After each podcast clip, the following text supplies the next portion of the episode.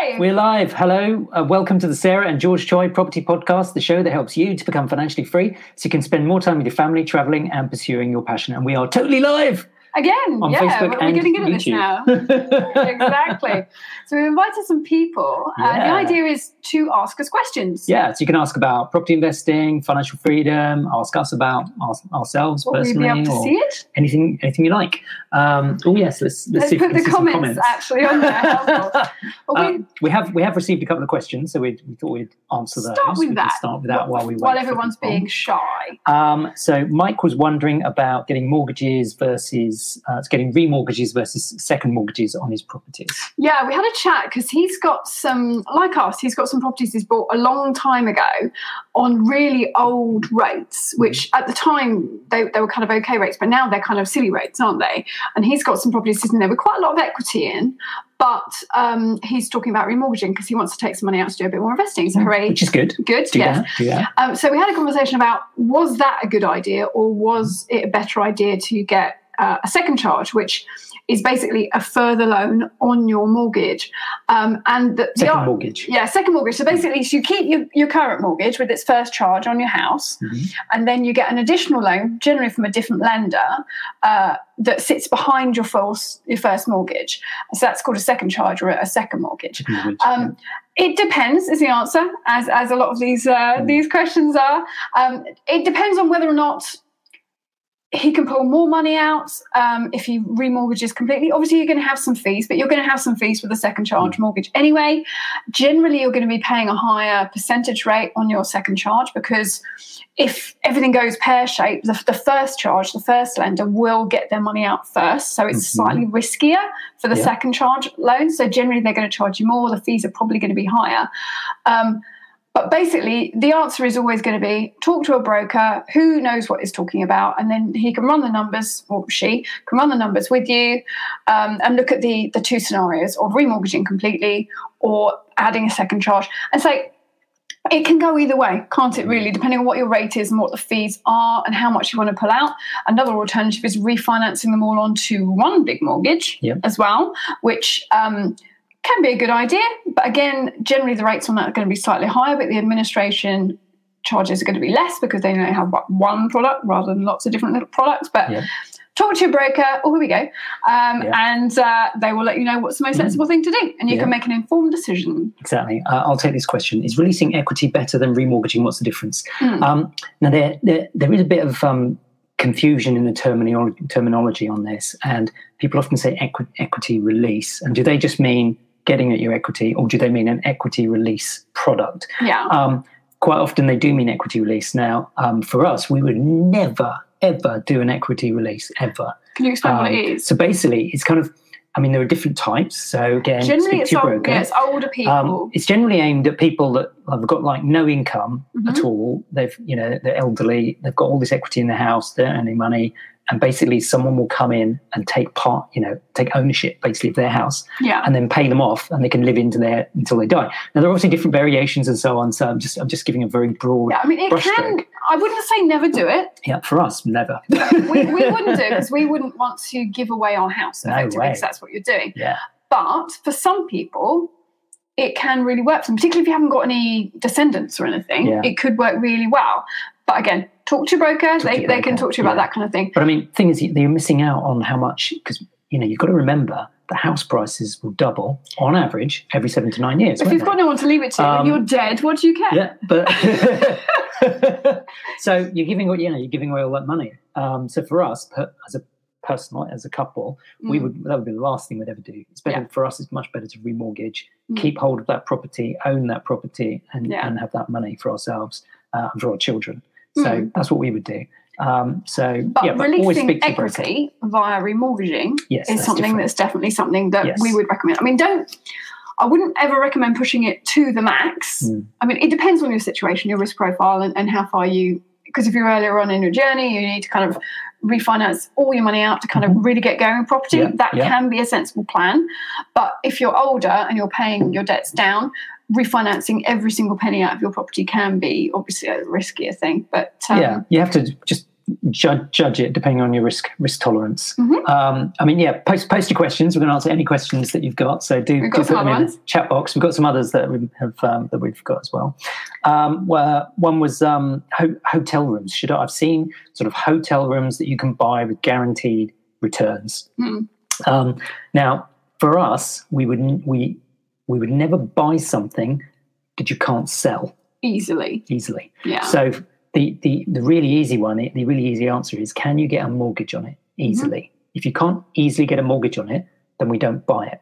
yeah. So these hotel rooms, um, lodges in parks, caravan sites, um, timeshares, all of these things, you can't get a mortgage on them Student pods. student pods. You can't get a mortgage, so you can't sell them. So what happens is you you buy them, you think you've got a good deal, but after a while you realise that that service charges are quite high, and you're not making as much money as you thought as you were kind of promised in the Or beginning. you're out of your guaranteed. Because sometimes yes, they offer like a guarantee. guaranteed period. yes. So you go for two years, you'll make seven percent a year, and you think, oh, that sounds Yeah. awesome. But what happens after the two years? Exactly. um, and then, of course, then you then you- you're like, okay, this isn't working well. I need to sell this thing because I'm, Mm. I'm I'm not making any money out of it. And then you can't sell it. Yeah. And even if you try and give it back to them, they're they're like they don't want it. It's like a hot potato. Yeah. They're like, no, just keep paying the service fees. We tell them the story. I mean, when, a long time ago, when we were like 19, 20, well, I was 19, very young and naive, before we knew anything about property at all, um, we bought a timeshare. Uh, we were on Mm. holiday and blah, blah, blah. As, as you do, big mistake, but you know, you learn from these things. Um, I can't remember, it was like three or four thousand pounds, which for us at the time was a lot of money. Yeah. yeah. Um, and we didn't actually even want to go to the timeshare there, but we we used it for a few years and we kind of traded it for other places in different countries, and it, it was quite good fun. But when we the, the fees were quite high annually because you know you have to pay to maintain the building whilst you're Mm. there, so it's a service charge. Yeah. And after a while, we decided that we didn't want it anymore. And can you sell those things? I mean. Not easily, you know. That we, we had a go, but Yeah. basically nobody really wants to buy them. Um, that we could see anyway. There's websites trying to people trying to sell their and you just can't and in- yeah, and in the end, we were like, well, you know, I don't want to keep paying these fees. We're not really using it anymore. So can we? We'll just give it back. And it, they were really reluctant, weren't they? yeah, they didn't even want us. they to didn't even want us to free. give it back. And in the end, we just gave it back, and they never came back to us. So. Yeah, anything like that. And again, we know somebody with a caravan, they want to get rid of it on a site, but they just can't because it's too old, nobody will buy it. And it's like, if you can't sell it, racking up yeah, racking up fees, you can't get rid of the damn thing. Yeah. So if you can't sell it easily on the on the open market, with a and with a mortgage. yeah, if uh, uh, you know, it's the same kind of thing. If, you- if you can get a mortgage on it, generally it's more simple. Yeah. But if you can't sell it easily without huge fees to do it, we'd recommend not buying it. Yeah. So the best things are just your bog standard, Mm. Ni- nice, you know, family home or, Yeah. or a flat if you want to Little terrace house, little can't go terrace wrong with one of those. Yeah, yeah. Um, there's a pension question. I'll take that one then. Okay. If owning a SSAS pension, do you think it's tax efficient enough comparing with an offshore account? Okay, so I know nothing about offshore accounts. So speak to your independent financial advisor on that one. Yeah. Um, but I can tell you about SSASs. So uh, you know, a SSAS is um, you know, a SSAS is a pension, Mhm. and you know, you can you can take um, if it's eligible, you can take your occupational pension, so with your current employer, and transfer it into a SSAS. Now, every, you can't do it on every pension, Mhm. but let's say if you can. Um, now, it's a it's a it's a great wealth tool in that you can have up to eleven people in this SSAS, and each of them can have up to one. It's, it's just over a million pounds each, so you can have Yeah. over over eleven million pounds in there. So you could have you know your husband, your wife, your kids, your grandkids, wha- whatever. You could just keep on going. Yeah. Um, and basically, um, yeah, you can tra- you can transfer money in tax free. So Mhm. there's a forty thousand pound allowance that you could put in every year. Mhm. So you can use this to you know really bring down. If you're a high rate taxpayer, you can use it to bring bring down um, bring down your tax band. Um, and um, the other thing is if you you know if you own um, you know you own a company which you which you have to have a company in Mhm. order to get a SSAS to be aware of that. You need a limited company. Um, and it must be a real limited company that's actually making business. Something. you can't just make up a company and have nothing in there. Um, then you can the one thing people don't really realize is you can transfer 500,000 pounds into your SSAS so that's quite a big amount of money. And most people don't know you can do that. Mhm. um, so uh, whole commercial buildings. well, yeah. You can, so Yeah. yeah. in terms of the use, once once the, once the money's in there, people don't really, you know, because if you have a normal pension, you don't get a lot of choice, do you, through your employer? It's just Mm. in some fund, and you you get whatever you get, Yeah. and you hope with a you know wing and a prayer that by the time you get to sixty five, It's there's enough. actually any money in there. Yeah. Um, but with a SSAS, you directly control it. You decide what are you going to invest in. Are you going to put it in stocks and shares in your SSAS, which you can choose to do? Mhm. Um, are you going to um, use it to buy commercial buildings? You can buy commercial property um, and hold it in your SSAS, um, and you can do that. And all Yeah. the time it's in there, everything's tax free, all the money in there. the money um, stays in there though. The money stays in there. Yeah. So be aware of that, if you buy a commercial property, you put it in there, the money stays in there. There are other things things you can do. We won't talk about it on this this Yeah. uh, this this call. Um, and, and the, the other thing you can do is loan money back to your company. Mm. So you know you can loan half of the money back to your company and then use it to do something that's not commercial. Like Mhm. you could do, you could buy residential property and do it up and Yeah. renovate it and so on, and then pay pay the SSAS back. So there's so Many much flexibility, so many do. creative, wonderful things you we can do. We cover it in our book, don't we? Uh, yeah, there's a bit of a- loads in our course. There's a whole Yeah. there's a whole, whole load of SSAS modules taught by a SSAS expert um, Mm. in our um, um, passive property masterclass. So that that's really good. What is your opin- opinion of cryptocurrencies? Good one. Can I can I take that one? Oh, go on then.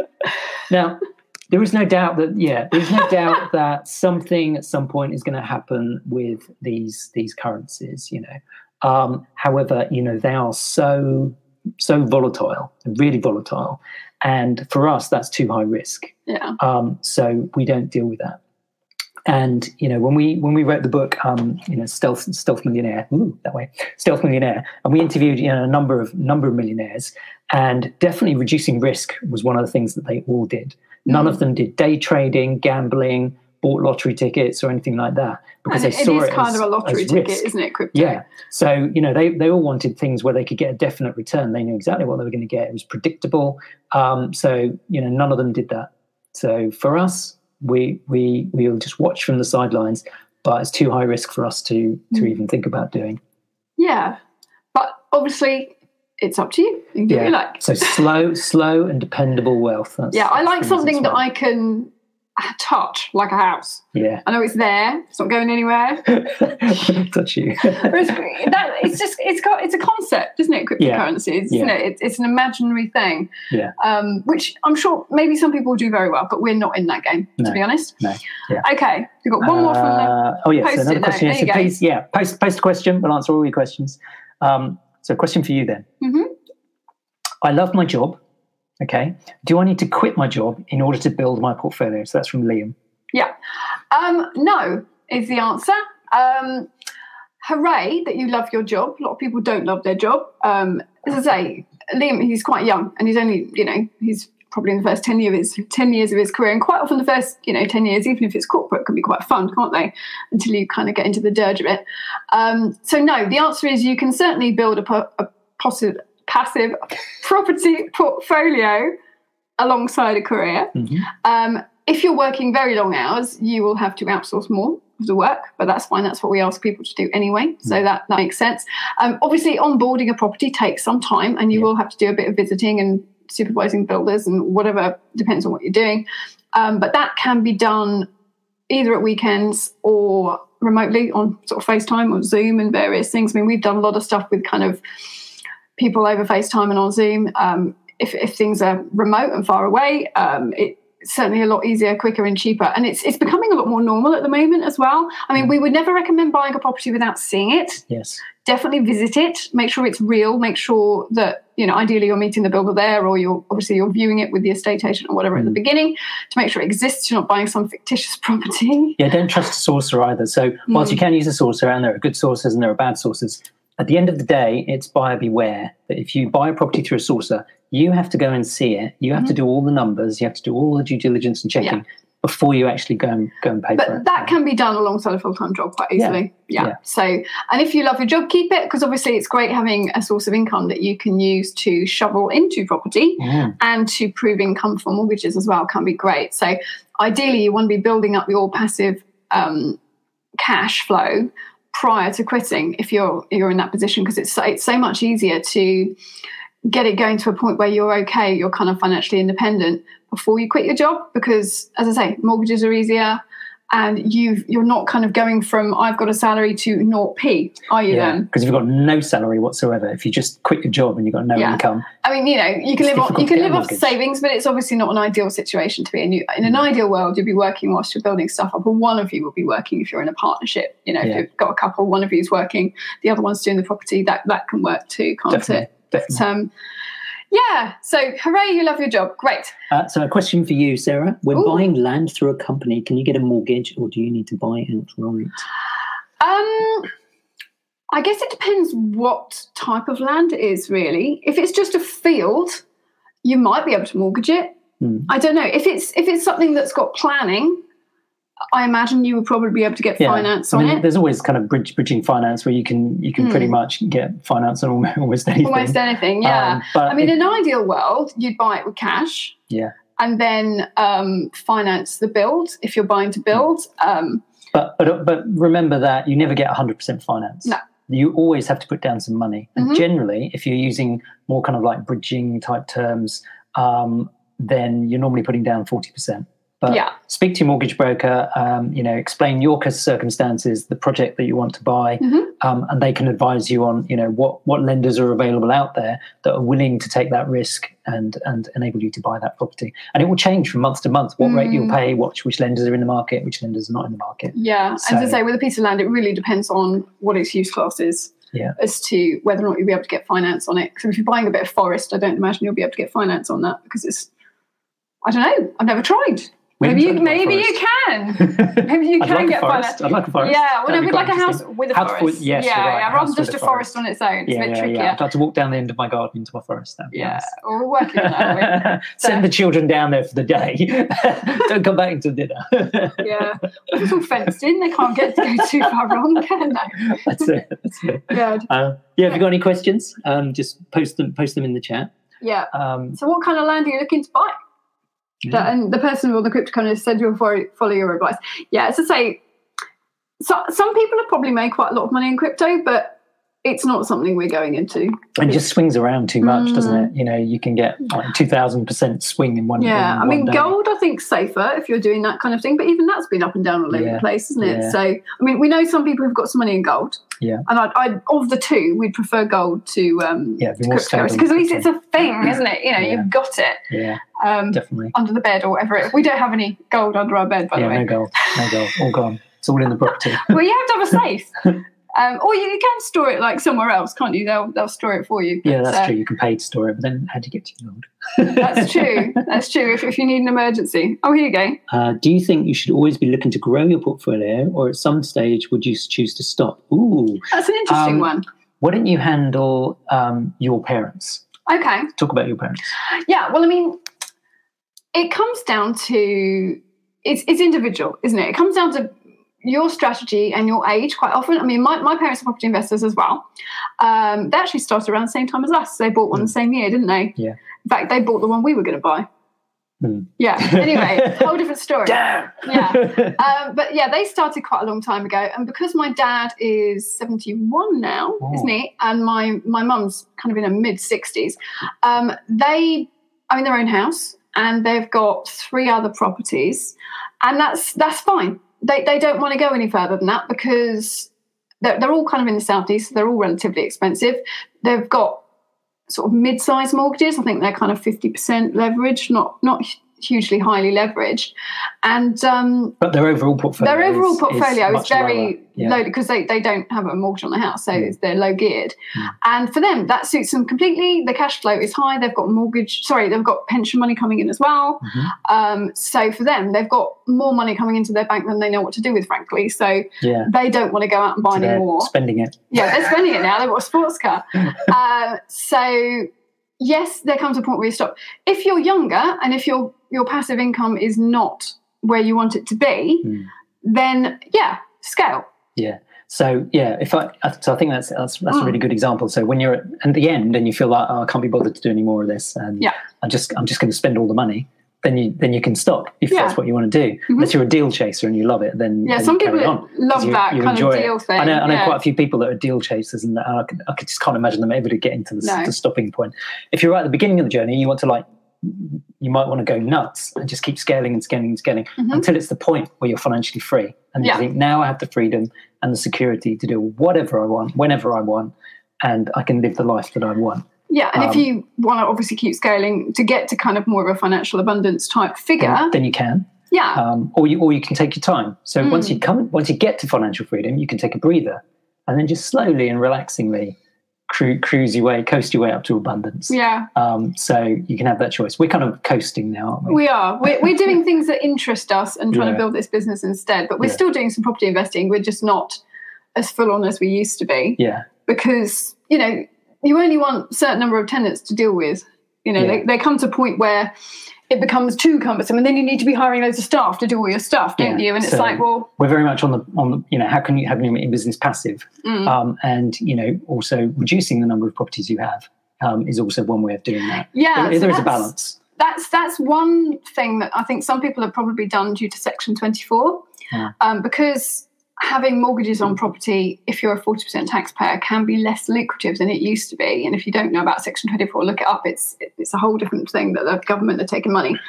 Um, one way that some people have made their they kept their income the same but reduced their hassle and reduced their tax bill is by selling certain properties and then paying off mortgages. So they've got basically unencumbered mortgage free properties.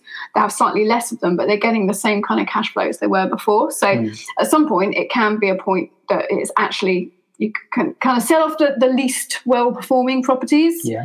Um, you know, you look at your portfolio at a certain point, you think, okay, well, would it give me the same cash flow to have slightly less properties but pay less tax? Mhm. and then you can just tidy up your portfolio if you've got one kind of miles away that you don't really want anymore or one that's just not doing very well or one that only lets to dodgy tenants you Mm. can sell it and tidy up or you sell it and you buy another one you know that's a better house Mm.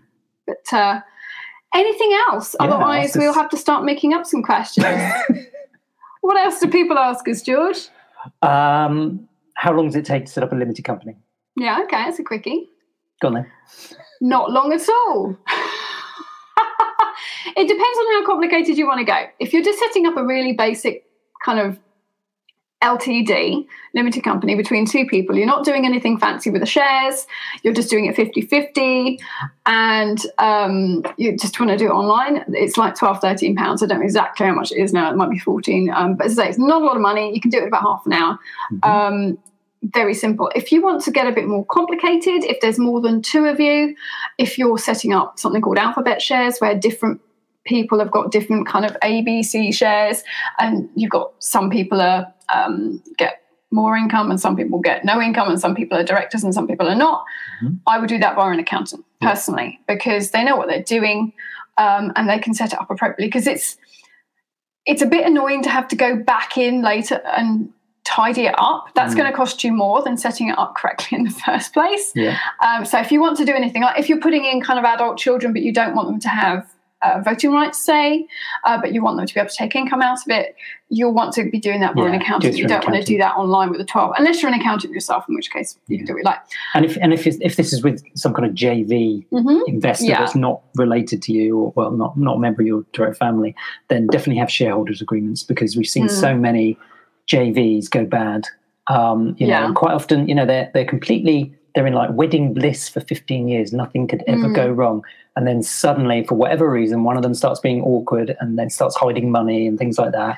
And Yeah, well, it goes it, so it comes bad. down to when people have different opinions of what they should be doing with the company. And, you Yeah. know, it, it happens to the best of us. Mm, Um, so if you've got kind of a, I mean, I think you have to have a shareholder agreement, but you, if you're doing a JV with somebody else, um, SPV or something, if you're buying property with somebody else, um, then you would want to have a shareholder agreement that you both understand and, And- you write with and somebody. draft, drafted up by a lawyer. Yeah. Yeah. Um, so then you know basically what happens if one of you changes your mind or wants to sell, or one of you dies, for example, because that's generally not um, not even thought about. You know, because Yeah. people die, Mm. uh, and then what happens to the shares? Because the Yeah. shares will go to the family, and then it's like you're in a company with your ex um, partner's ex-wife or something. You're like, Mm. whoa, what? You know, Yeah, so exactly. yeah, you want to have something in there or some kind of insurance to sort that out. So you'd want specialist advice if you're going to set up an LTD with somebody who's not just say your husband, yeah. Yeah. basically. Yeah.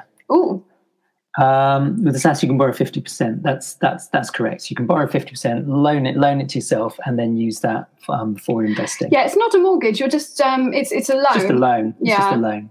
Um, Uh, oh, yeah, you're welcome, Craig. Yeah, no problem. Yeah. So where does that come? From? Is there a way to find properties about to be repossessed? Well, no, they were asking about right? mortgages. You can take mortgages using your SSAS. Yes, you can. You- So say you're going to buy a property in your SSAS, for example. yes, The SSAS can take a mortgage. I think that's it's right. Yeah, um, you can do a mortgage. for fifty percent. I mean, that's the the- the- shows you it's live. Yeah. Um, I mean, what, I, what I'd say is, you know, with, with kind of detailed SSAS questions, um, you know, use your SSAS power team. Now, remember your power team um, because, you know, with SSAS, if you make a mistake, it can be very costly, very Mm. costly in terms of tax. So, um, you know, always, you know, whenever you're thinking about doing, always be in, you know, communication with your SSAS I'm provider thinking about doing this. check with them before you start Mm. doing it. Make sure you know that they can, um, you know, hold your hand and stop you from making a mistake and fill it and get all the paperwork done correctly. Yeah. So lean, lean on them, um, and you know, because not the other thing is not every commercial property would be accepted. So Yeah. again, what you think is commercial might not be what they think is, is commercial and Yeah. what they would allow. And some, sometimes a little bit of grey area between the different SSAS providers on what they're willing to accept. Um, Okay. so, um, uh, is there a way to find properties that are about to be repossessed? There, I mean, there are some websites that you can look at. well, the first thing that came into my mind was leafleting. Yeah, I mean, you, you I mean, you if can do because th- these are people who perhaps they're in trouble with their mortgage company. Hmm. Um, if you were to say, if you had a particular patch you were interested in, if you leafleted everybody and say, we buy houses fast, blah, blah, blah, blah, blah, we don't do it ourselves, but that is a way that you could potentially reach people who are thinking about selling and they're in Yeah. trouble. Um, I don't know if there are registers places. Yeah. I mean, some sometimes you might you might find some the estate agent where they're like, "Oh, I need to sell it in a in a week." We we Mm. know somebody that's buying a house at the moment where that's their situation. Yeah, they had to sell it within Um, a week. Not complete within a week, but find a buyer within, yeah, a, within week. a week. So they're, they're, you know, sometimes there are some people out there that are Mhm. motivated um, Yes. to sell. But I mean, generally, you'd find that out through the agent by having a bit of a chat with them. They're Yeah. obviously not going to tell you everything about a vendor, um, but you can certainly, by being charming, find out a reasonable amount about why somebody is selling, Yeah. um, and then obviously how motivated they'll be and how Hmm.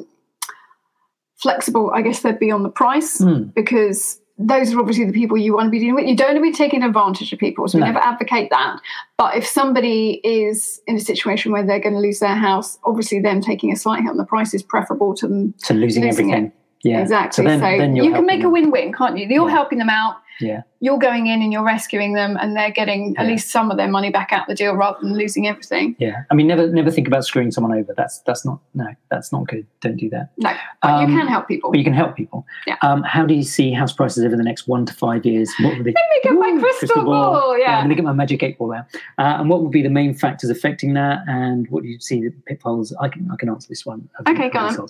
So um, if you just look up the last 50 years of house prices, you look at the house price index on Land Registry, you will see it just looks like this. It's Hmm. just a you know just an increasing graph. And and if you if you then looked at the um, the average wages, you can see it's kind of flatter. So Yeah. basically, the gap between um, wages and house prices just gets bigger and bigger and bigger every year. Mm. And it also then pushes up the average age in which somebody can afford to buy a house. Yeah. So, you know, so originally it might have been 20s and 30s and now it's 40s. Before you know, I can just see it in our lifetime where, where the average age to buy a house will be like 60 or 65. And a lot of people just well, they won't buy them Yeah. because they can't. Um, Yeah. That's a whole different conversation. There. Um, but and on this chart, if you then look, there's two tiny, tiny dips where the market dropped a massive, whopping twenty percent, and those were the two, the two crashes. Hmm. And when you look at it, you just think, I uh, is, "Where's the crash? Is there, There oh, is, there it is. yeah. It's tiny." So if you're holding for the long term, so I'm talking about at least ten years, Yeah. then you know we don't care about that because we know based on the long term trend, they're just going to keep going up. It is going to crash. Don't know when. Yeah, but Uh, when they do, they're on sale. Exactly. Buy loads. Yeah. so it's it's only a problem if you're kind of about to refinance it. yes, If, if, you- if you're or, or relying, flipping. or if, if you're flipping, it's a Mm. problem because if you're buying and you're expecting a certain price that you'll be able to sell it at, Mm. that can be a problem. You might Yeah. end up having to hold. So one of your exits when you're flipping should always be, can I hold it? Yeah. If there is a recession and house prices tank completely, um, or oh, I can't remember what I was going to say now. this is the second live we've done today. I know, my oh brain God. is fried. um, or yeah, or if you're holding for the long term, it doesn't really matter. Yeah. Yeah. so if, if you're refinancing, it can be a bit of a bummer because if you think, okay, I was about to remortgage and take fifty grand out of that, and I can't because the house prices Yeah. have just tanked, and that has happened. Yeah. Um, a lot of um, houses have been devalued the last year or so because. They're, they're guessing too, aren't they? The, Mm-hmm. Yeah. the mortgage surveyors who are doing things for mortgages, they're baking in a certain amount of uncertainty because people just don't really know Yeah. Uh, what is going to happen No. with them. So all I can say is buy for cash flow, Mhm. make sure your cash flow numbers work out, hold for the long term, Yep. then you've got no problems. Yeah. And, you know, because if if I'm getting really decent cash flow and the market tanks, I'm still getting really decent cash flow. Makes no Exactly. you don't worry about it, and then you just buy more because they're on sale. Uh, using Ooh, an we've got loads of LLP. them now. Uh, so using an LLP for a portfolio depends on your tax situation and the property strategy you're doing. So, for example, there are tax advantages from holding commercial property in an LLP Mhm. because of the capital allowances that you can use and, and have sideways relief against your personal income. Generally, people buying residential property would buy in an LTD. But yes, if you're buying, say, buy to lets, a nice basic one, then um, putting them in an LTD company is better for tax purposes because you won't um, pay. Yeah, Um, sec- Section Section 24 24 would still be payable if you were buying a residential property through an LLP because it's Yeah. just a wrapper for you, whereas an LTD is a separate entity, so it doesn't get taxed the same way. So Mhm. Uh, we've got loads of questions now. Uh, da, da, da, question about Okay, limited so we've covered that company. Would you recommend buying houses in a limited company or an LLP? yeah. If you wanted to live off the rental income, yeah, we say resi in an LTD because of Section 24 Yeah. generally, unless you're buying two, but then you wouldn't be able to probably live Yeah. off the rental income unless they're in London. So that was Junaid. Yeah. Okay. Uh, Uh, another question from Craig. Thank you. Okay. If we were starting a property journey again, what would you have done differently? As I know you started in residential to move commercial later. You need to read our book. That's the last chapter. Um, Uh, yeah, so I would I would um, basically do buy if we're kind of starting again buy refurbish refinance um, as we were building it, and Yeah. then later moving to commercial. and use other people's money as early as you Use, can. yeah, use other people's money. Um, definitely. Start off with your own cash as soon as you've got any kind of a track record. Since you've got one, you yeah, can, as soon as you you've got next one, borrow money to scale as fast as you can, as early as you can. Exactly, but obviously between your own risk preference and Yeah. age and so on. There you go. So that's, that's Um, like everything in one question. Yeah. Uh, what would you say if you might want to sell in the future? Would it be tax efficient to buy for a BRR portfolio? I mean, capital gains tax is always a, an issue. Un- Unless it's in a limited company. Yeah, if it's a limited income. company, it stays in a company. If you're adding new directors, Mm. then you're not going to have to sell them. They just pass to the new directors. If you're buying things personally, um, you know, either you're going to die and then you've got IHT to deal with, or you're going to sell and you're going to have capital gain tax. Mhm. I'd speak to a tax advisor personally Yeah, um, because they can obviously look at your situation and tell you what is Yes. most sensible. Some of ours we've owned for a long time, and the capital gains tax bill's pretty nasty, so we're just kind of keeping them. Mm. Um, so, but you have to weigh that up and, and know what the tax is. They're, they're talking about doing some funny things with capital gains tax, but we don't really know what they're doing, do we? That Well, we're waiting. Yeah, we have to Yeah, wait, we're waiting wait to see what they're gonna wait and see what do. um, would it be tax efficient to buy for a BRR? Yeah, I mean, trying to buy refurbished refinance um, is is always a good thing because you're baking in cash flow, and then if you have to sell it and you take a tax hit, then at least you've made some more money, haven't Yeah, you? yeah. Um, how can I find professional people who are already or willing to run a campaign to find us a BMV property for us? Um, in Loughborough, I look on Facebook. Yeah, So are you just after a source? Of just Dev? after a source This is from Dev Kana. Um, So if you're just after a source, there are loads of sources out there. Um, They're variable. they're vari- variable in quality, but I'm sure if you posted uh, looking for a property in Loughborough, any sources out there, you just get Inundated. the flood of people but contacting you. in a if you if you're trying to be a bit smarter about it, I'd probably go to some property meets in that area. Yeah, you, yeah, you so say that. say yeah. I mean obviously at the moment everything's virtual, but you you could go to a virtual PIN Mm. meeting, say, or an air you know in that area, and then just do some network and say, hey, I'm looking for a source in an area. Then you can actually have a conversation with them because Yeah. a lot of sources will go to property meetings because They they're will. looking to meet guys like you who want to do it remotely. Yeah. Um, and then at least you can see who's an idiot or speaking to people who've used sources in that Yes. area and are happy with Yeah. them. I mean, in an ideal world, you would be asking your friends who are in property, uh, who, who you know well, Yeah. um, whether they've used a particular sourcer in that area. Yeah. That's your best case scenario. But then you just have to option. Yeah. Do the best that you can. And Yeah. obviously, if, if I was going to use a sourcer, I'd buy one, go all the way through, make sure See what happens. it does stack the Yeah. way they say. I mean, obviously, you've got to do your numbers. yes. It's not that and you've got to see it you've got to see it with your own eyes. and you've got to touch make it. sure that it stacks, it works, it lets, And it's still standing. and it's still set. Yeah. So if it all works perfectly, then do it again. I'd never like buy four houses for a sourcer straight off. Hmm. Um, just because you'd want to test them with one, Yeah, wouldn't you? That's what I would say. What are they We- like? Yeah, yeah. because you don't know. Uh, what, uh, Luke says, "Very thanks, very informative. Well done on the crystal ball."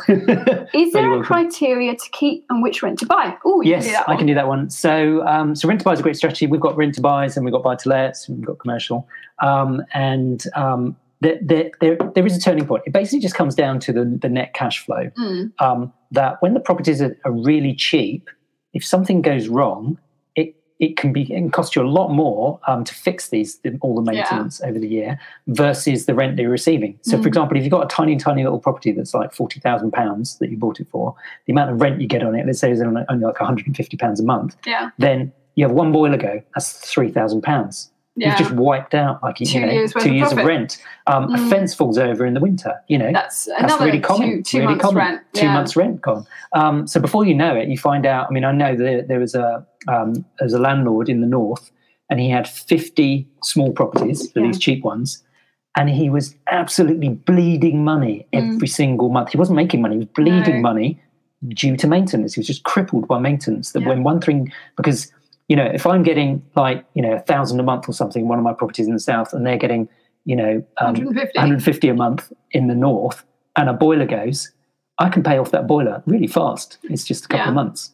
Um, for them, it's years. So, So, there is a tipping point, basically. So it's, it's kind of 100, 150 we've heard So said before. yeah, somewhere around 100, 150 where you feel that you could stomach um, That, maintenance that's costs. thousand pounds, hundred hundred thousand pounds to one hundred fifty thousand thousand pounds. pounds to to to buy to, a Yeah. valuation of the property. But as I said, it, it really depends. It really comes down to the rent. Yeah. You know, what is the net cash flow on that Mhm. property? Is it enough? Is there enough cushion to be able to afford to change a boiler? Yeah. Fix a fence that's fallen down. And So so, if it's a cheaper property, rent to buy because they're maintaining it. yes, If it's more expensive property and the cash flow is higher, plus generally you're probably going to have a better capital appreciation. You would Yes. hope as Yeah. well. So those are the properties more expensive ones. You'd be, you'd be keeping them. They'd be kind Mm. of higher end properties that you'd want to retain for the long term cash Yeah. flow and capital appreciation. So the little properties you can flip on rent to buy quite quickly, but you obviously then need to buy them Buy- to replace them the ones that they're Exactly. selling. exactly. I mean, they're, they're both good strategies, and I think having a mixture Mm. is a good plan yeah, because at least then you you've got some of each. And if Hmm. the capital prices go amazing, you're thinking, oh my god, I've got these buy to lets, and you're Yeah. like, oh, not quite so happy about the rent to buys. Yeah. But if it goes the other way, then you're covered that way too. exactly, exactly. I think that's it. Is that it? I think that's That's it. But we've gone over time anyway. Ooh, it's 37 minutes. All right. Cool. Well, we'll. Um, that was a bit of a short fire. It was fun Yeah. though. I enjoyed Yeah. that. We'll Yeah. definitely do it again. So thank, thanks to everyone for, for all your questions over Mhm. there. Um, Cool. That's been that's been really But great. if you want to ask any more questions, you can put them in the comments. I'm sure George will be on there Yeah. answering your little questions. and we'll probably do this again in about a month, yeah. something like that. Yeah. Should we say we're going to do it again in a month and then we'll have to do it? Okay. All right, guys. Well, we'll sign right. off and Okay. we will uh, we'll see you soon. See you all. Okay, See Bye. you. Bye.